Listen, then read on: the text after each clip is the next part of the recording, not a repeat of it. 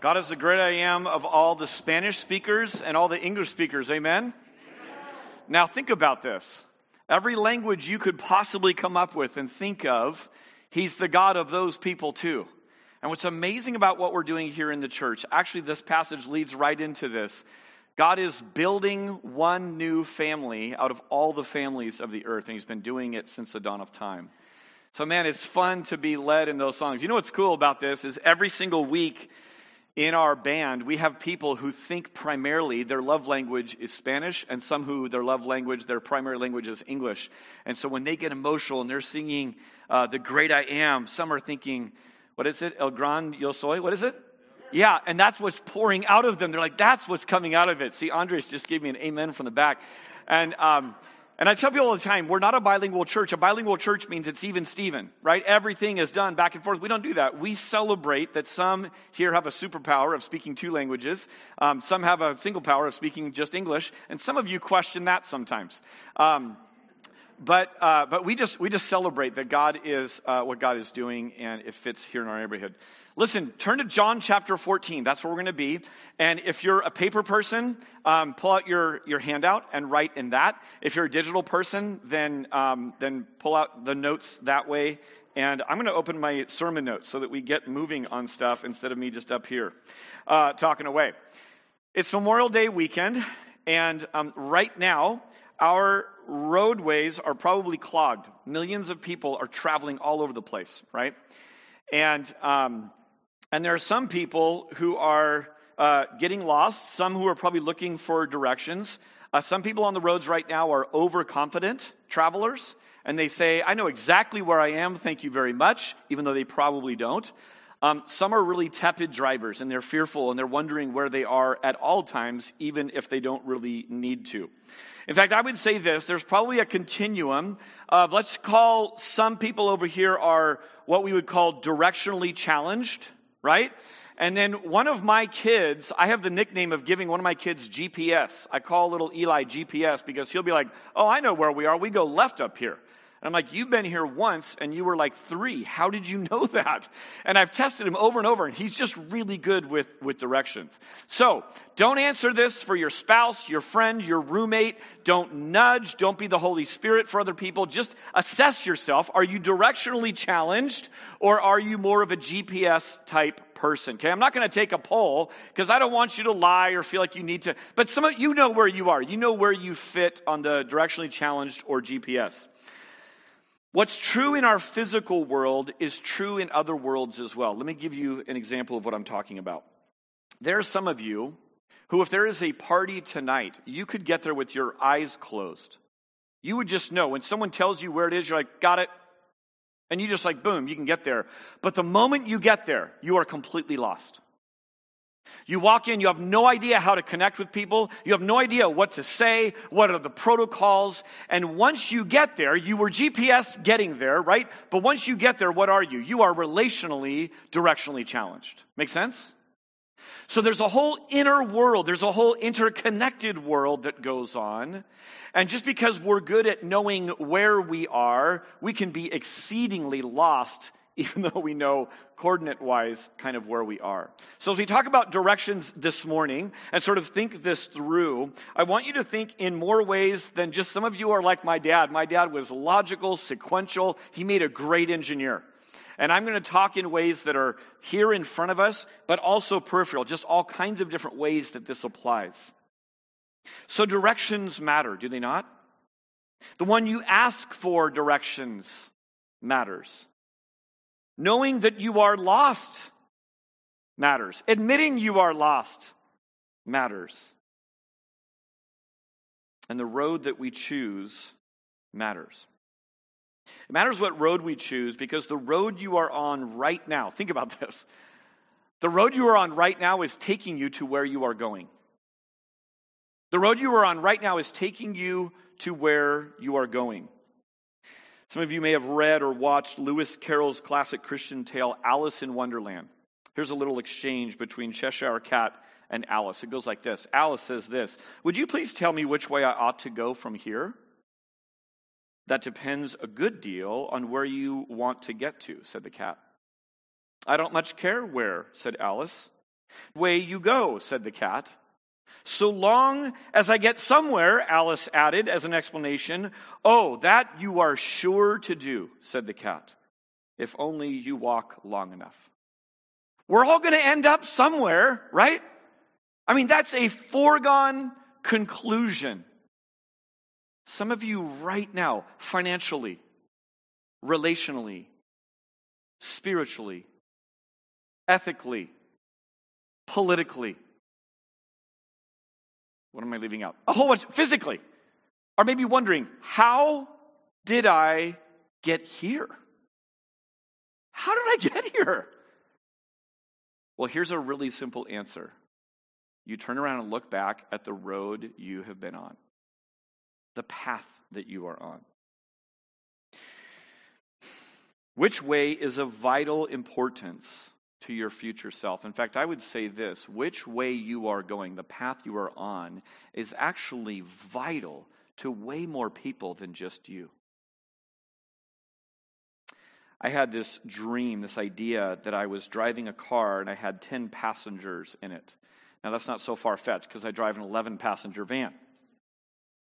I have 10 passengers in my car, and the road I'm driving is sometimes smooth, it's sometimes bumpy. At times I'm driving and I'm in bumper to bumper traffic. At other times it's exhilarating and, and efficient, and I'm sort of flying down the road. And the choices I make as a driver of that vehicle have huge consequences for those who are buckled up and on the journey with me. As a driver of that vehicle, I have a huge responsibility to everyone else in that car. Does it matter which way I go? Yeah, not just to me, but to a host of others. Does it matter whether I'm attentive or inattentive on the journey? Yes, and not just for me. You see, I'm a head of a household. I will stand before God one day and I will give account to where I drove my family, where I led my family, what path I took with my family.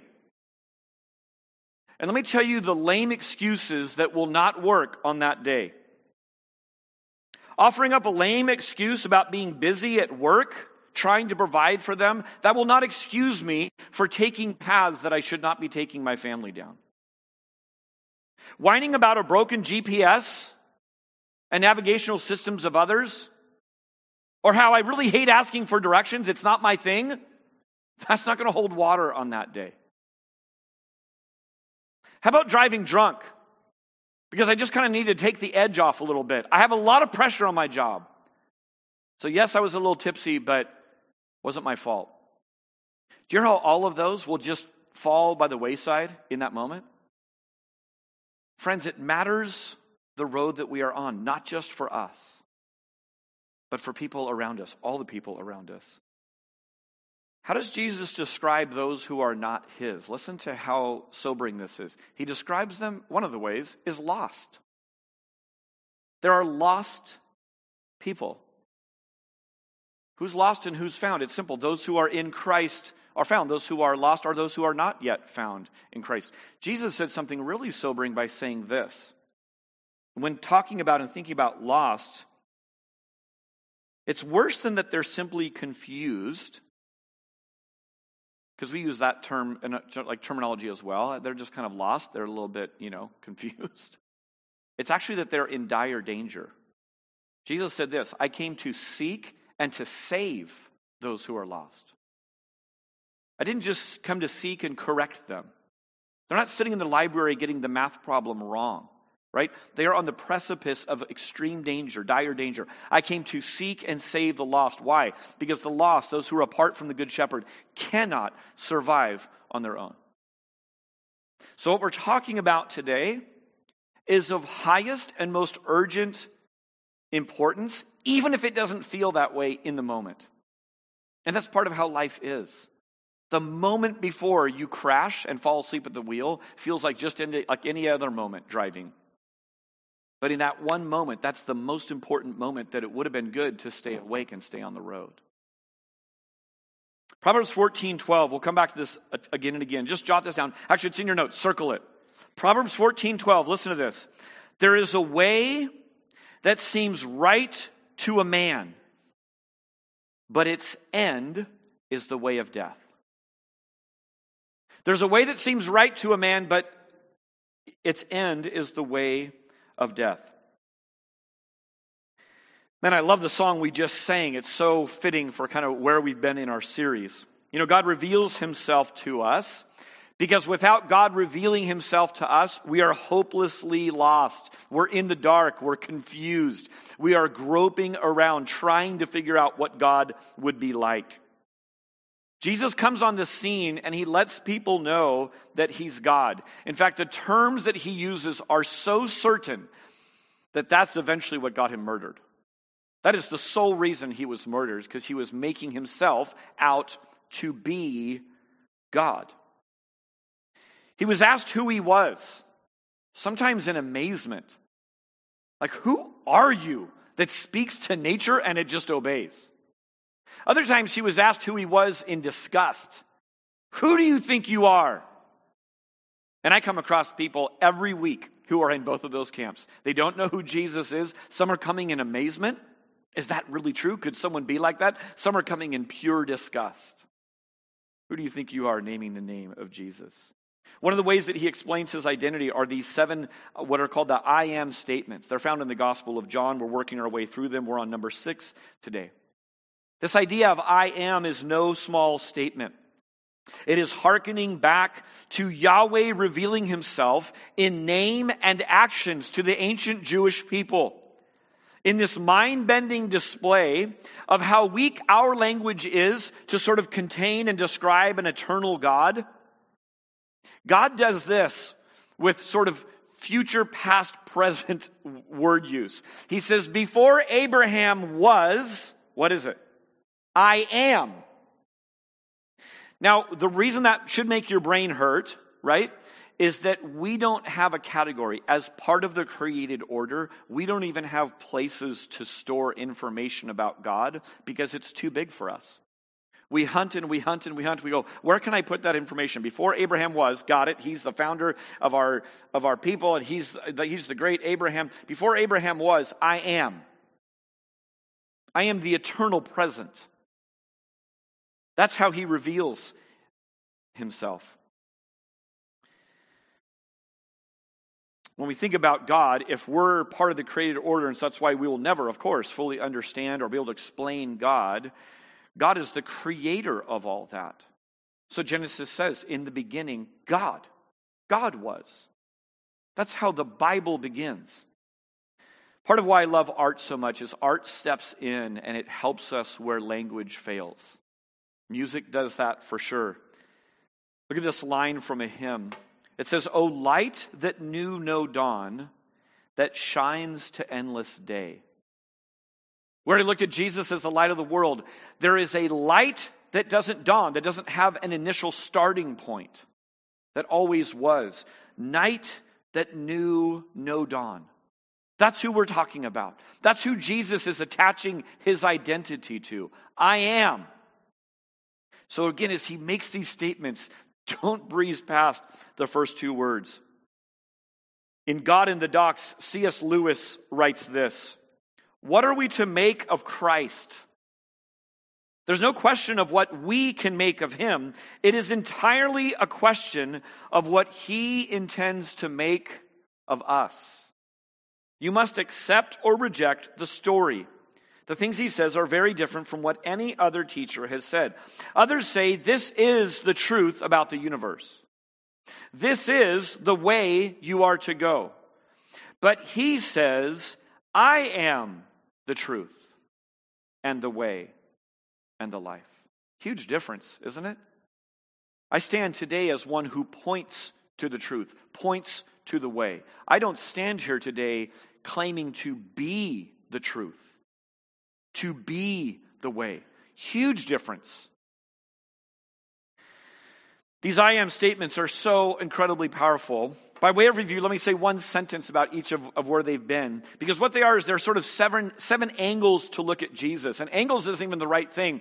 They are seven dimensions to Jesus. Because as we sort of dive into one of them, it's not just that we're rotating the diamond and seeing the light refract in a different way and go, wow, that's even more beautiful than the first. It's that there's seven dimensions that make our brain hurt when we compile them together. So he started off as bread of life. As bread of life, Jesus nourishes and satisfies us. As light of the world, Jesus is the guide to the lost and to the confused. As door of the sheep, Jesus proves himself authentic and he provides liberty and covering to come and go, to go out and find pasture, to come in and find rest. As the good shepherd, Jesus cares for us sheep by being good. He's the good shepherd and he's in control. As the resurrection and the life, Jesus offers a different life to us right now. I am the resurrection, Mary. Not I will be someday. I am. Do you see it? It's present. It's not something even that's coming, it's here talking to you. Today we're looking at I am the way, the truth, and the life. I had someone come to me this morning. This is one of my favorite passages. Me too. This is so good. I'm so excited to preach this. All right, so with the question of which way, in all of its ramifications, right? Not just directions to where you're going after church today, but broader than that, the direction your life is pointing. With the idea of which way in our minds, I want us to read the text. We're going to start in John 14. We're just going to look at the first seven verses. And I want you to notice all of the directional language in here. If you pick it up from a few verses before where Peter initiates the question, Where are you going? Peter always seems to initiate stuff. The language is where, follow, go, come, to, way. All these sort of directional languages. So here we go. John 14, 1 says this Jesus talking. Let not your hearts be troubled. Believe in God, believe also in me. In my Father's house are many rooms. If it were not so, I would have told you. Would I have told you that I go to prepare a place for you?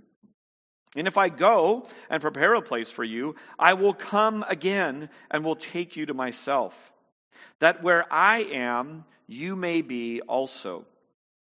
And you know the way to where I am going. Verse 5 Thomas said to him, Lord, we do not know where you are going. How can we know the way? Jesus said to him, I am the way and the truth and the life. No one comes to the Father except through me. If you had known me, you would have known my Father also. From now on, you do know him and have seen him. All right, aside from the huge claim of deity that he just stated, we'll set that aside because that's not the focus this morning. Let me just provide some context.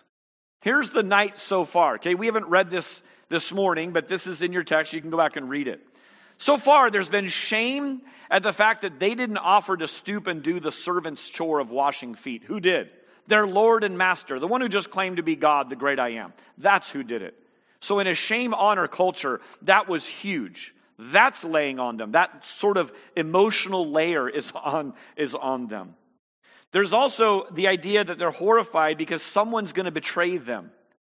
Jesus has already initiated that conversation about Judas who would go on and stab the back of Jesus in just a, a, short amount of time. And just a moment earlier, they're shocked that their most courageous person, Peter, who said, Lord, I'm ready to follow you right now. And Jesus says, You can't follow where I'm going. You will be able to. By the way, you're going to train wreck here in just a, just a short time. You're going to deny me three times. These are the layers, sort of the emotional, you know, coat one of the paint, coat two of the paint. These are the emotions swirling around here.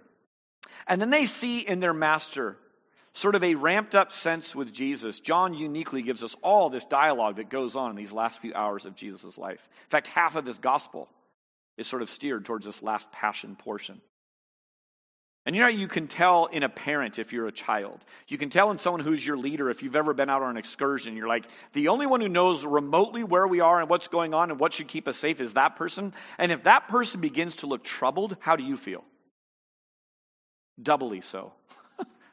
Wait a minute. If you're troubled, if I'm out with Bear Grylls on a cliff and he looks nervous, I'm really nervous. So Jesus is troubled. He's, he's sort of amping up. And into this, as they read sort of all this, the time has come. They're, he's starting to use all this language. Into this, Jesus speaks peace. He speaks comfort over them. And is there a promise? Yes, right? And, you know, where I'm going in my father's uh, place, there's a place for all this stuff. But more than that, I think the way he comforts them is with himself by revealing another layer of who I am. Think about this for a second. I pray all the time for comfort for things. I pray all the time, God, take these anxieties from me. What if? What if one of the main ways God wants to comfort me in those times is simply to say, Look at me, get to know me? What's enough for you in this moment are not all of these little sort of smaller side questions. Lift your gaze, look at me. Here's who I am. I don't know about you. I've heard a lot of feedback. I do know about you, some of you. it's been an amazing series. We already knew it would be because it's always amazing to turn our gaze to God. Always. It's always amazing to turn our gaze to God. But to see these different I am statements, the way that they speak into the everydayness of life, has been utterly profound. Do not let your hearts be troubled, he says. Trust in God. Believe in God. Believe also in me. All right, so here's the wildly great news I have for you. Everyone in this room is directionally challenged in some way. Every one of you. No one's off the hook. And here's the wildly great news your directional challenges, your lostness, your confusion is found in the person of Jesus. It's just that simple. If you want to sort of have the sermon in one sentence, here it is. I don't even have this on a screen. You just have to listen carefully. The way is a person. The way is a person. If you want bonus credits, write this down. You know the way because you know Jesus. You know the way because you know Jesus. I opened with that slide. Which way? Man, we have we are filled with which way. Where should I go? This way or that way? That person or that person? This job or that job? Move, don't move. You know the way because you know Jesus. Here's what I want to do I want to take a few moments to sort of consider the way of things. I want to consider the way of things all around us in every facet of our lives. The path is preaching. The path people are on is proclaiming loudly what's going on if we're if we're able to stop and pay attention. There is a way that seems right to a man, Proverbs 14 says, but its end is the way of death. Let me throw some categories out to you, okay? And we'll sort of just think about it for a minute. We'll consider the way of things. Think about different institutions. So, the first institution created by God in the scriptures is found in Genesis. It's the institution of marriage. How is marriage going? That's a really big question. Let's bring it down to how a specific marriage is going. Kids, how are your parents' marriage going? Those of you who are married, how's it going? Those of you who hope to one day be married, who are you looking to to say, I think that person is on a path that I want to avoid? That's the path that leads to death. I don't want to be on that path. I have hopes and dreams and understanding of how marriage is, and I don't want to be on that path, but I'm not entirely sure of what path I want to be on. How is marriage going? The path you are on is preaching, it is proclaiming loudly. How about churches and synagogues and mosques and tabernacles? Religious institutions. The path that that religious institution is on is preaching all the time. It is proclaiming all the time, this is what we're about, this is where we're going, this is what we are doing. Is it the path that leads to life, or is it the path that leads to death? How about government? What path is the government currently on? Where has it been? How did we get here? Most of the time when we talk about politics, we say, who's to blame? Right? How about business? If you work for a company, what path are they on? Man, the path that they're on, the way they are conducting themselves in business, what goes on behind closed doors meetings, memos that come out, they are preaching what they're all about. We can't claim innocence and say, I had no idea these people were so corrupt. You've worked for 10 years in the company. Yeah, you do. You're only fooling yourself. How about nonprofits? I serve with Foster the Bay. Nonprofits aren't exempt from this. They're not immediately noble because they're nonprofit. Man, the corruption and the good that comes from, from nonprofit. There's a way that leads to death. It seems right, but its end is death. Let me keep going. How about the arts, the entertainment industry? Does art and entertainment, does that scream to you life or death? Again, giant categories, right? That's unfair. We have a, a, a serious artist in this room. I should say a serious trained artist. I believe we're all artists. I have some other artists in this room. One of them I'm related to. Um, the artists in the room say, well, wait a minute, what about me? What about this individual? That's why we look at art. We look at bands. We look at music. We look at movies. It's good to ask these questions. What is the path that they are on? I could go on and on. Healthcare, is it a path to life or is it a path to death? Uh, the financial institutions. Let's move on to emotions. Love. Is love a path to life or death? Doesn't it depend on what you mean by love? Who gets to define it? What are we talking about? Anger. Is there a way to be angry that leads to life and a way to be angry that leads to death? Absolutely. The Bible speaks so plainly about that. Fear.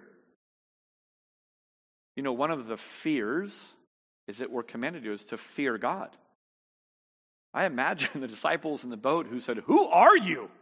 after he calmed the storm with a word. I imagine there was the worshipful fear. Whoa, like who's in the boat with us that talks to storms and nature and it obeys? But I also imagine it's just the good old run of the mill, like, uh, I'm not fearful of the storm anymore. Like, who is in our boat? That's freaking me out. How about anxiety and worry? How about doubt? Man, there's a way that seems right to a person. In the end, it's death. How about relationships, romantic relationships, professional relationships, family, friends, even your enemies? There's a way to treat your enemies that seems oh so right in the moment. And then we read a little passage that says, Vengeance is mine, says the Lord. We see Jesus telling us to treat our enemies in a totally different way that appears death giving at first. Do you see how all around in all these categories we could just go, wow, there are really different paths that people are on. There are different paths for me to take. And it's not a one time decision. I walked an aisle, I'm following Jesus, now it's all done. We leave here, we go out with all the complexities of our relationship, we go with all the complexities of what triggers us and our anger, and in that moment, we can express and walk the path of the anger of man, or what the scriptures say, be angry and yet do not sin, and try to figure out which path we're on. So, the path we're on, friends, is preaching. It's preaching to us. It's easier to look outside. That's why I wanted to start there. Those government leaders, those church leaders, school administrators, it's easier to look out there, but then let's turn the lens into us.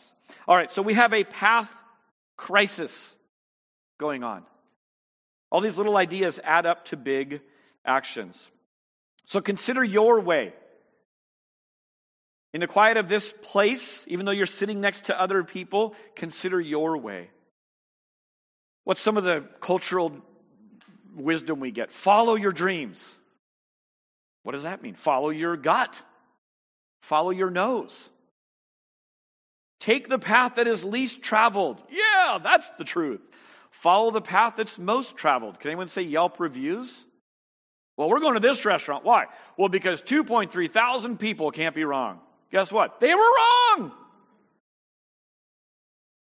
So, what do you follow? How do you guide? Do you let love guide the way? What does that even mean?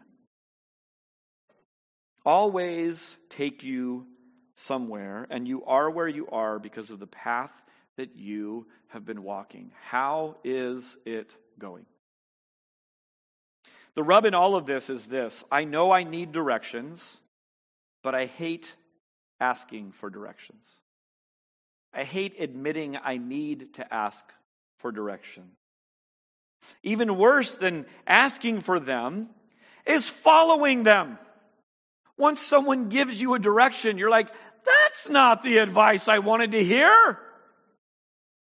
If you come to me for advice, I will not let you off the hook by treating you like a child. You treat a child by making decisions for them. You come and say, is it this college or that college, this girl or that girl, uh, move or don't move? What happens if the pastor makes that decision for you? You move to Nevada. Gee, there's sinners in Nevada that don't vote like you as well, and you're annoyed there as well, and all your inner turmoil, raging anger is still there with you in your home. Well, that pastor told me to move to Nevada. No, I didn't. You can't pin that on me because I will not tell you that. I will point you to the scriptures, I will dialogue with you, but I'm not going to give you the answer. The other rub might be this way I know I need directions. I don't even mind asking for directions at all, but I'm so gullible, and I know that about myself, that I believe the first person I hear, or I hear four different answers, every one of them seems equally plausible. I'm paralyzed. You be that person long enough, and eventually you say, I don't mind asking for directions. I know I'm lost. No problem admitting that. But no longer am I gullible. Now I'm suspicious. I'm hurt and I'm wounded because I've been lied to, taken advantage of all my life, and now all I am is suspicious. And everything I hear, I, I immediately close off as well, that's probably not the right way, and what's the angle? How am I being used in this? Any of this sound familiar? Man, this is where we are at. This is our culture. Of all the leadership books that I have on my shelf, and I've got a lot of them, I've only got one that specifically is on followership. Isn't it shocking how, how few books there are on followership? Leadership sells really big. Go Google leadership books. Man, they're, they're abundant. Google things on how to follow well. No one wants to be a follower. It's kind of shocking. Following Christ by Joseph Stowell. My grandpa gave it to me when I was in college.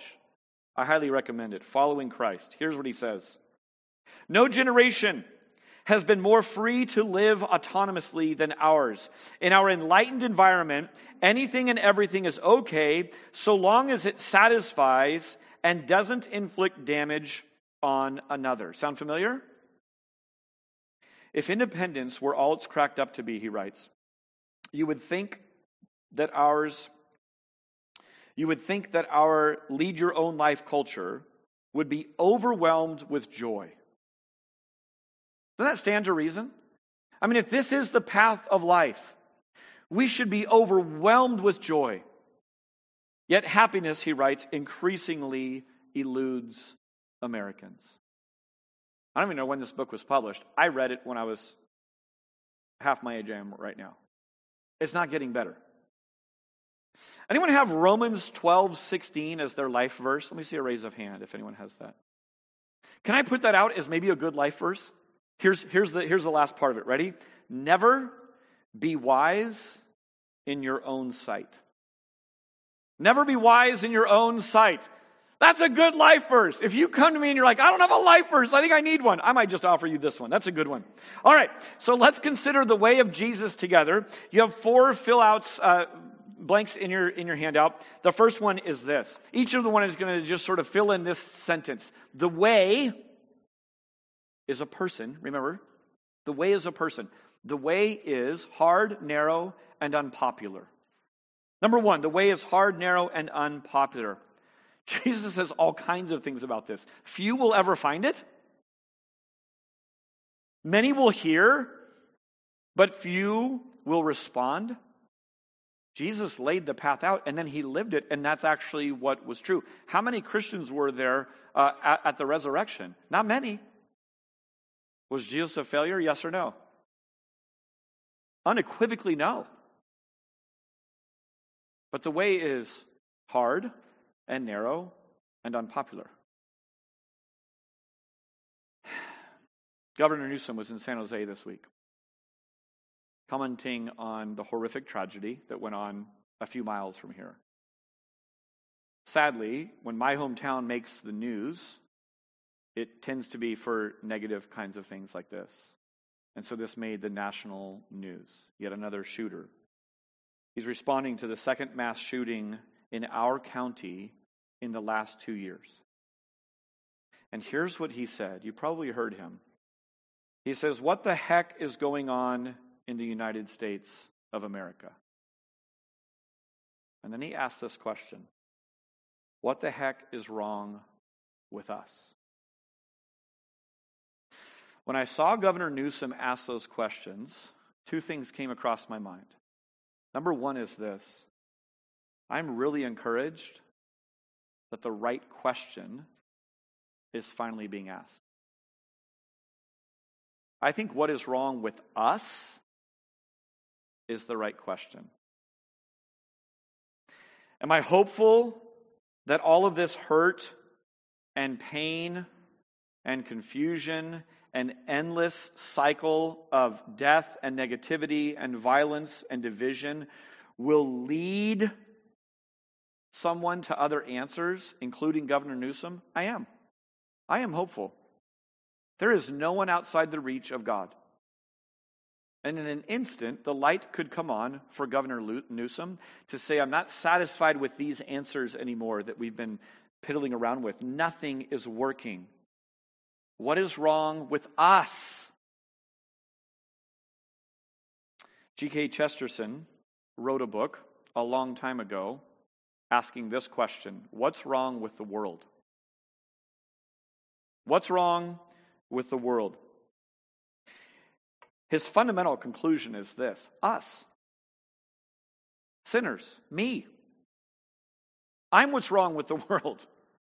And then he goes on to spell out the answer. The answer is that Jesus saves sinners like me. He restores and redeems us. That's what's wrong with the world, and that's what will always be wrong with the world, and that's the answer to the ails of the world. He writes this The Christian ideal has not been tried and found wanting, it has been found difficult and left untried. The way of Jesus is hard, it's narrow, and it's unpopular. It is not that people have tried Jesus, been in relationship with the way, and found it untenable, but just that it seems hard in the first place. So don't confuse easy with good and let's do this let's not confuse hard with bad. Don't we pray sometimes? God, life is uncomfortable and hard. Where are you? Something must be wrong. A quick glance at the scriptures and just considering the way, considering the path God called them to, sheds light on the fact that hard does not equal bad all the time. Consider Moses. What was Moses? Moses was called to go to the biggest superpower of the day and then called to say, I'm going to take away your workforce. We're going to go in the desert and worship a God you don't even believe in. That was Moses' path. Easy or hard? Tell me. Hard. Comfortable or scary? That was the path. How about Jonah? Jonah was called to travel the hard road to his enemies on a mission of love and rescue. Jeremiah was called to preach to a people who he knew in advance wouldn't listen. Mary, the mother of Jesus, was invited into the story by way of supernatural pregnancy. How unpopular is that? Pretty unpopular. You got some splaining to do, right? Like, how did this happen? These are the hard path of the heroes of the faith. Now, here's what's interesting these and everyone like it, none of the ones who were invited into the way of God had this response. Sweet. That sounds really good, God. I've got this. None of them. What did all of them have in common? All of them had fear and trembling, some of them immediately told God they had the wrong guy. How about him? Right? One of them, Jonah, literally goes the other way. God says, I want you to go this way. Jonah says, right? He goes exactly the opposite way. Henry Blackaby writes this Some people say, God will never ask me to do something I can't do. Ever hear that? God will never ask you to do something that you can't do. He writes, I have come to the place in my life that if the assignment I sense God is giving me is something I know I can handle, I know it is probably not from God. There is a way that seems right to a man, and in the end it leads to where? To death. Not pish posh, I was wrong. Oh well, let's get on with life. To death. Friends, like life and death is sitting before us. All right, number two. The way is knowable because it's revealed. The way is knowable because it's revealed. I already said this that if God doesn't reveal himself to us, if we don't have a sense of what love actually is and looks like, not just by definition, by, but by example, we are groping in the dark. We are slaves of our emotion, of our upbringing. You say, Well, I'm nothing like my upbringing. That's because you're running, you're doing exactly opposite of everything you were about upbringing. You're still a slave of your upbringing. The way is noble because it's revealed. Any of you ever feel like Thomas in this story? Verse 5, he's like, wait, what? We don't know the way you're going. Does anyone else, anyone else with me on this? Jesus just got done saying, you know the way I'm going. Thomas was like, time out. Come again with that, like, I'm going to come again part. Like, I do not know what you're talking about. Help us. Please don't leave us in the hands of Peter. If Peter's babysitting, we're all in trouble. What are you talking about, Jesus? Remember, this is near the end. He's been with Jesus for a long time at this point, up close and personal. You read a few verses before. Again, Peter wants to follow Jesus now. So he's on that discussion train as well. But Jesus said clearly, You know the way to where I am going. What he's laying out for his friends is what is given to us as well. You know me, Thomas.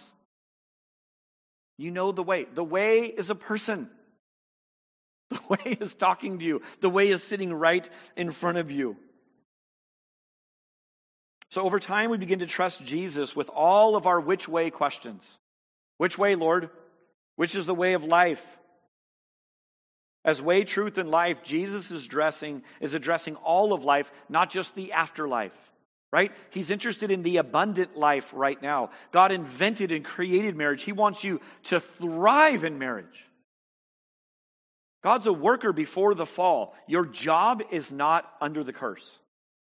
Your job is pre fall. Read your, read your Bible. Go back to Genesis. You are designed to be a worker in the image of God. The way is a person. You know the way because you know Jesus.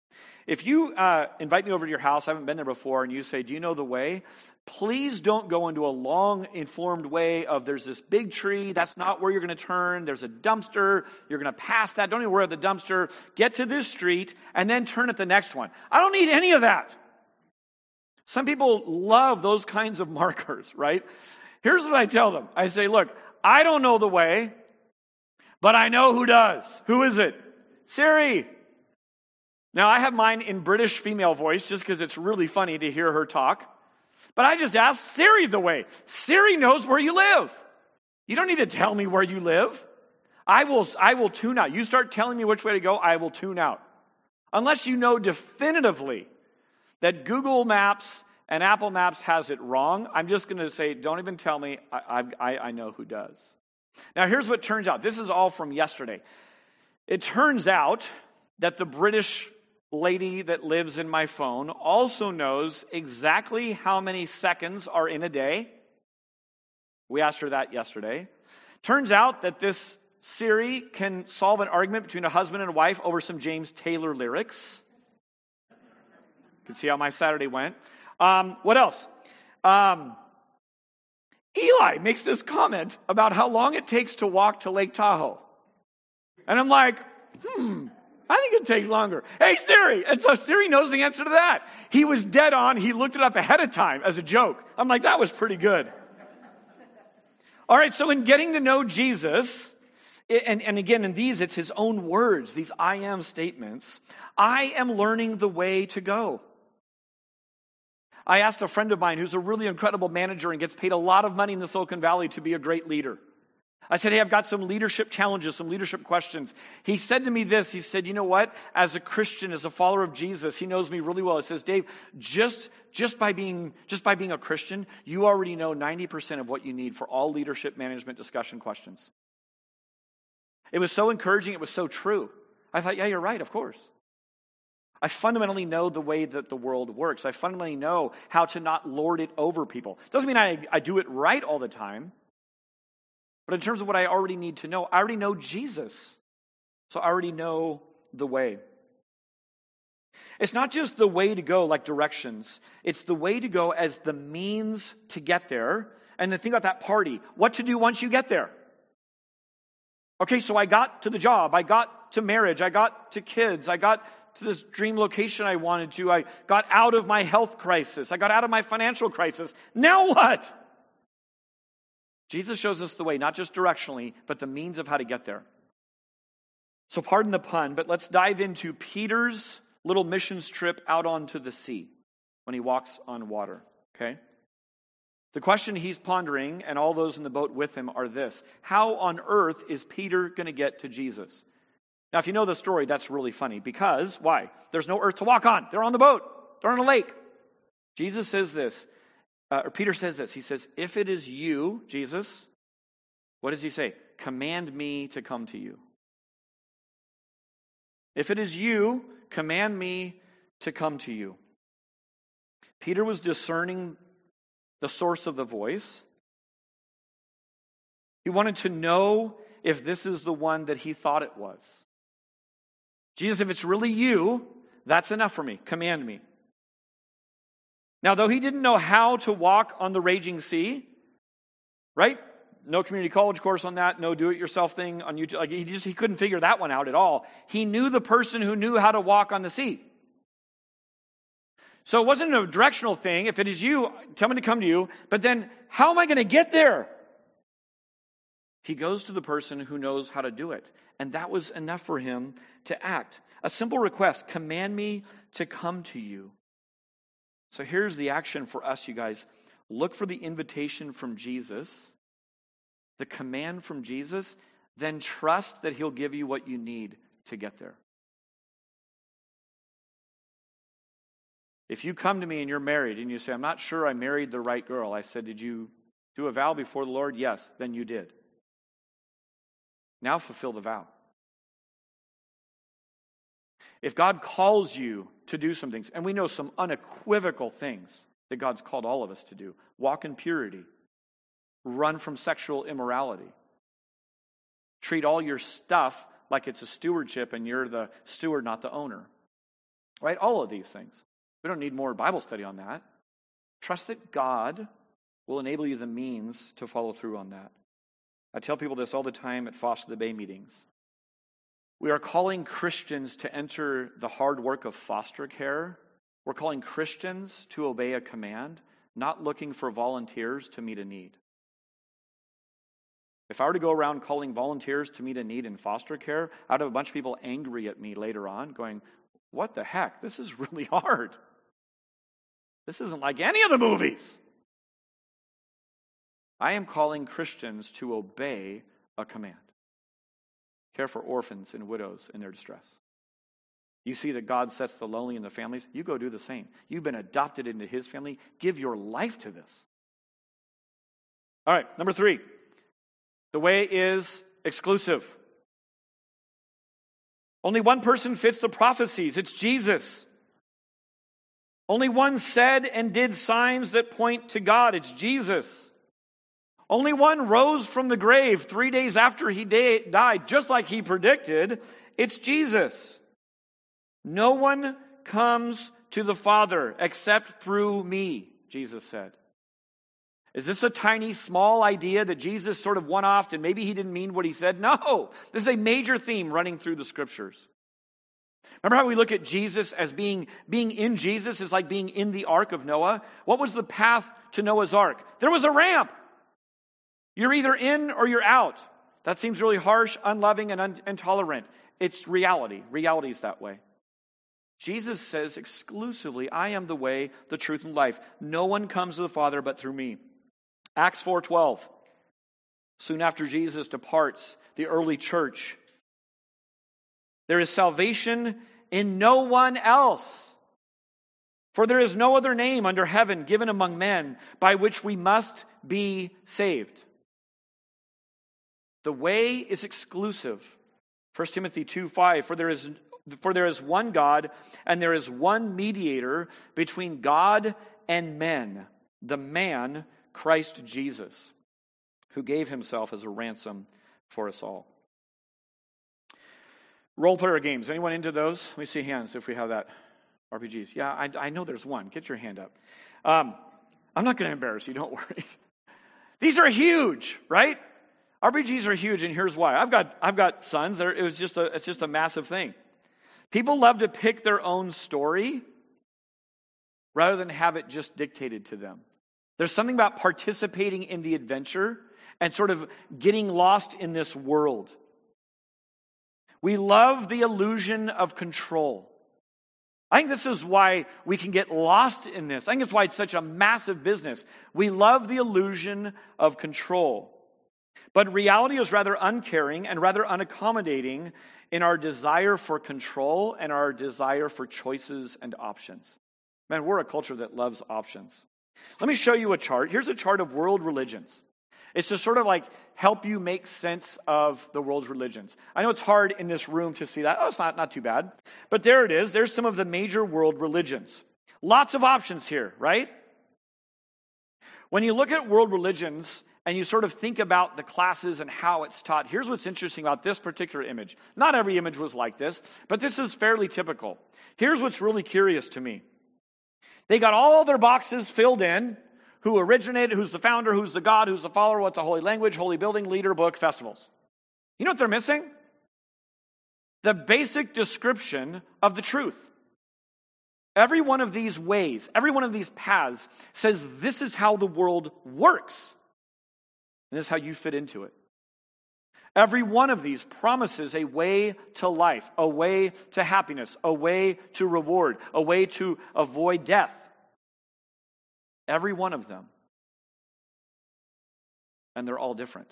This chart says nothing of that. That's the most found, foundational, fundamental thing the teaching, the basic explanation of how the world works. Now, in the spirit of a choose your own adventure game, I came across this image and it actually cracked me up. It's a flow chart for choosing your own religion.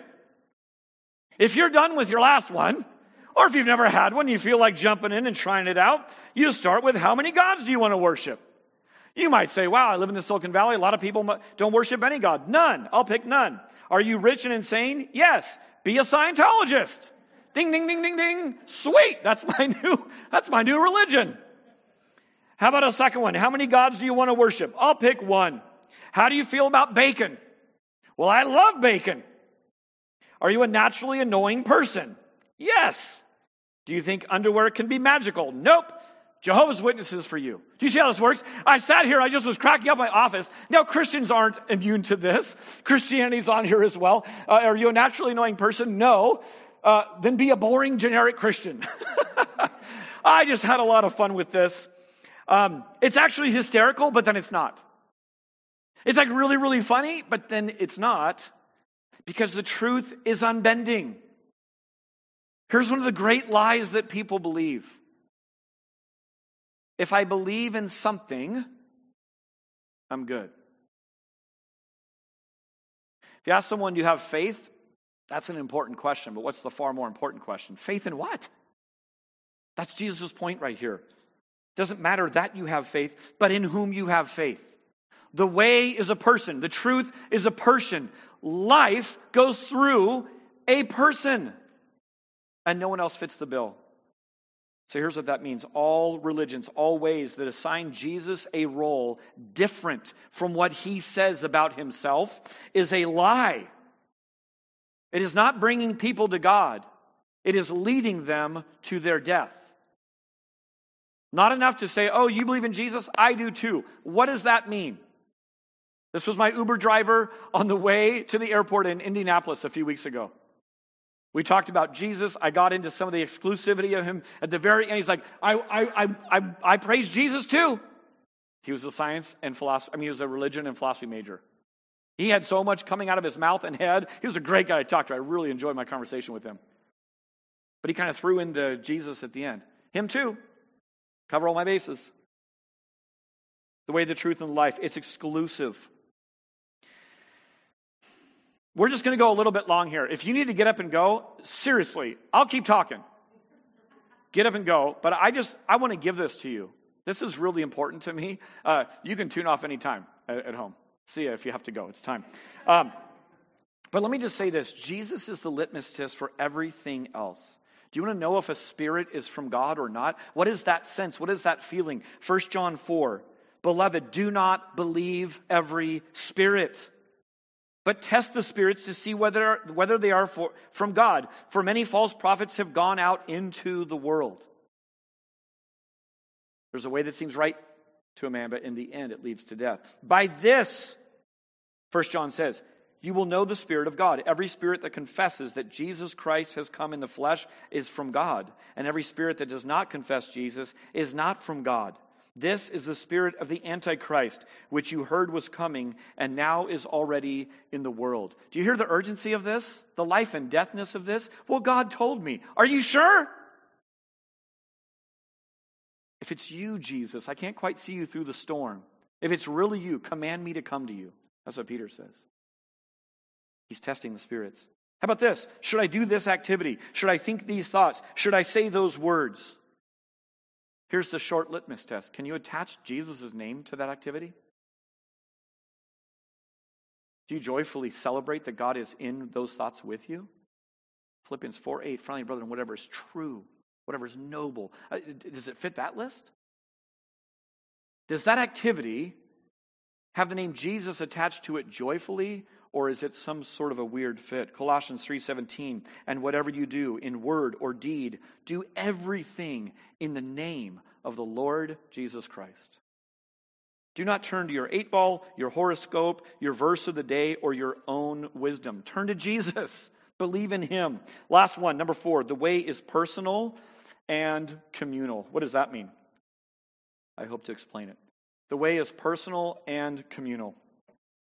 It means that we don't get in when others decide to walk the way, but when we trust the way. And then once on that way, we belong to one another. We join a church family. God doesn't give us new life. We're not born again and then left on our own. We are born again into a family. Do you see that each one must be born again individually? That's why the way is personal. But the way is communal. God doesn't leave us as orphans. Look around you, your brothers and sisters in this room. This is your eternal family. The way is personal and communal.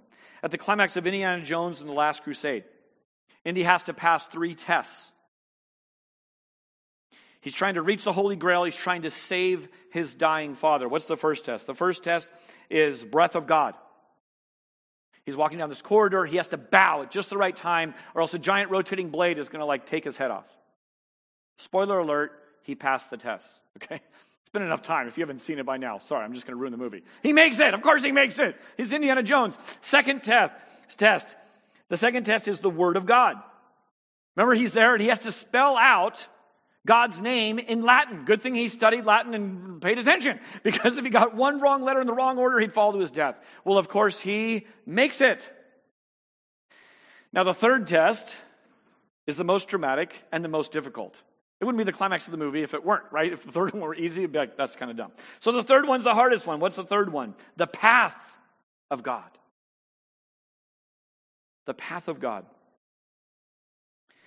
So he gets to the edge of this cliff. There's probably a hundred foot chasm between him and this door to the Holy Grail.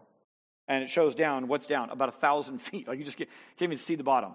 This giant chasm between him and the door. And then these words are there Only in the leap from the lion's head will he prove his worth. And Indiana Jones thinks this is impossible. No one could make this jump. And the father's saying, Believe, boy, believe. And so, what is Indiana Jones? You guys remember it if you saw it. Dramatically, he gets to the edge and he puts a foot out like this and he puts all his weight, and there is a little step down like that. And he finds himself being held up by an invisible force. Takes another step and another step. And then just sort of brilliantly, brilliant movie making is it sort of angles to the side. And there was a path there all along that sort of looks like the rock, and you couldn't possibly see it unless you first just trusted and took a step of faith. The writer of Hebrews says this without faith, it is impossible to what? To please God. You don't know the way of Jesus? The way of Jesus is faith. Is it blind faith? No. Is it a rash decision? All right, let's just run and try jumping. No. It was a reasoned step of faith. That step out of the boat, that step of Indiana Jones, that's a beautiful picture of what we are called to. The way named Jesus requires faith. No one can make this for you. No one takes that step for you. If you have not made that step, you are in dire danger. You are lost according to Jesus. He says, Come to me, all of you who are weary and heavy laden. With what? With all the choices I made, all the ways I've made that are leading to my death. And I'll give you rest. I'll give you life. Band, come on up. We have some songs that are just stunning in their fittingness of, uh, of the morning. Jonathan, I want to just give you freedom to lead us in a couple of those.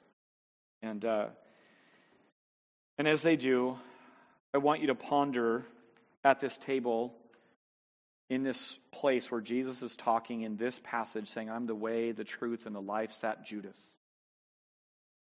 The path of Judas was preaching. But it came to a moment where his path very, very evidently diverged from the other 11 disciples. You see, on the front end, he was saying all the same things that they were saying.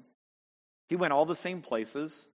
He ate all the same food, did all the same ministry, made all the same little peddly, piddly mistakes. But in the end, his path diverged. Proverbs 3 5 and 8 through 8 says this Trust in the Lord with all your heart, and do not, do not lean on your own understanding.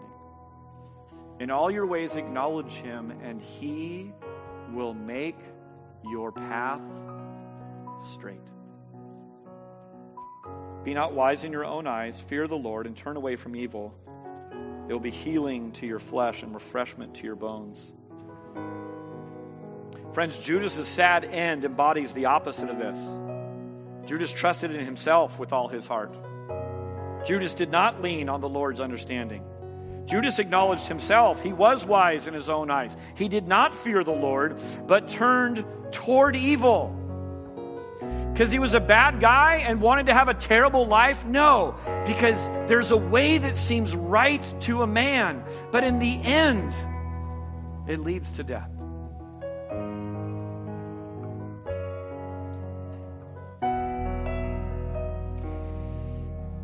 Would you just close your eyes for a moment? And as we sing, I would invite you to let God speak to you. Take a time of reflection to say, God, let me consider my ways, see if there's any wicked way in me. And then use this for a time of repentance. What does repent mean? It literally means to turn around, change direction. And even in the lyrics of these songs, let there be restoration. As his disciples, you already know the way. Because you follow Jesus, you already know how to live as apprentices of Him. You already know what is true. So just lean into that, continue in that. You are able. You know the direction and the means because you know Jesus.